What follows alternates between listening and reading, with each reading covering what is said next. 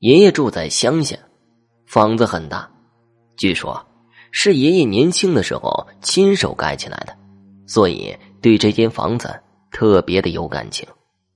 到了父亲这一辈都搬到城里去了，而且纷纷在城里安家立业，搬进了精致的居住小区。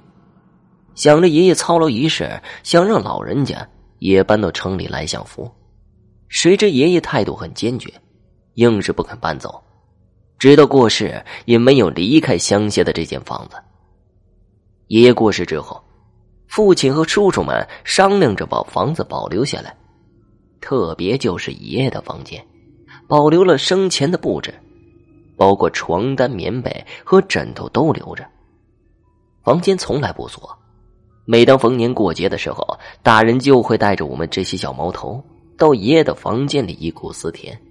细数爷爷当年成家立业时的艰辛，可是谁都没想到，这间房子居然出事儿了。事情的经过是这样的：我二叔家在乡下开了一间木材加工厂，厂里有的时候忙不过来，急需人手的时候，招了一位临时工。本来是想安排住职工宿舍的。但是，唯一空余的房间突然间漏雨了，二叔就打起了爷爷那间祖屋的主意。二叔让临时工住在祖屋的一个木头通铺房间，想着有一个人帮忙看着家，大家平时也轻松一点。但是说来奇怪，自从那个临时工搬到祖屋之后，气色越来越差了。以前可以扛着四十公斤重的东西，不喘气。现在扛着三十公斤重的东西，就喘息的走不动道了，还经常双眼发愣的看着远方。我二叔有的时候听到工友之间的对话：“哎，你最近这是怎么了？怎么身体变得这么差了？”“嗨，我也不知道啊。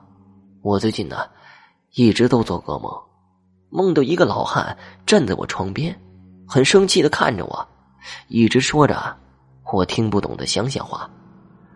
我只要一闭上眼睛，就能看到他。后来有一天，我二叔叫临时工去打扫家里的神明厅。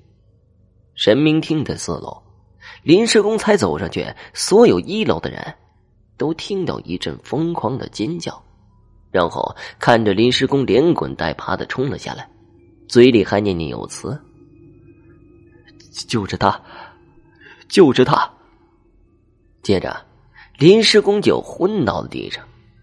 二叔吓坏了，赶紧把临时工送到附近的公庙收惊。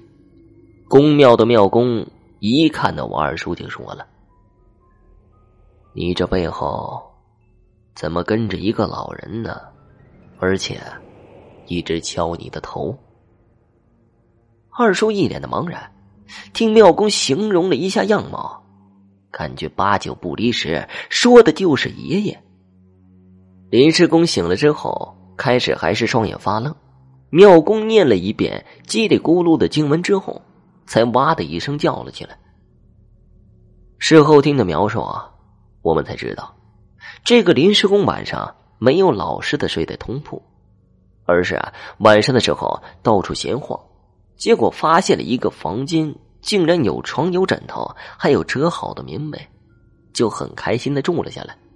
谁知竟然惹得爷爷不高兴了，一直托梦给他，让他搬出去。由于爷爷在梦中说的是家乡话，这个临时工是外省来的，居然没听懂。直到临时工打扫神明厅的时候，才赫然的发现，上面悬挂着爷爷的遗照。因为连日来一直做噩梦，精神本来就虚弱，突然受到这样的刺激，才会突然间昏了过去。后来，二叔给的临时工一笔遣散费，辞退了他。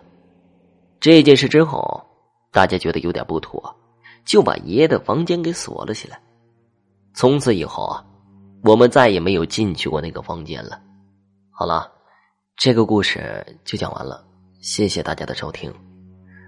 我这几天更新的少，因为我有点闹嗓子，可能总听我故事的朋友都能听出来。然后这个故事录的不怎么好，嗯，请大家见谅吧。好了，还是那句话，谢谢各位的收听。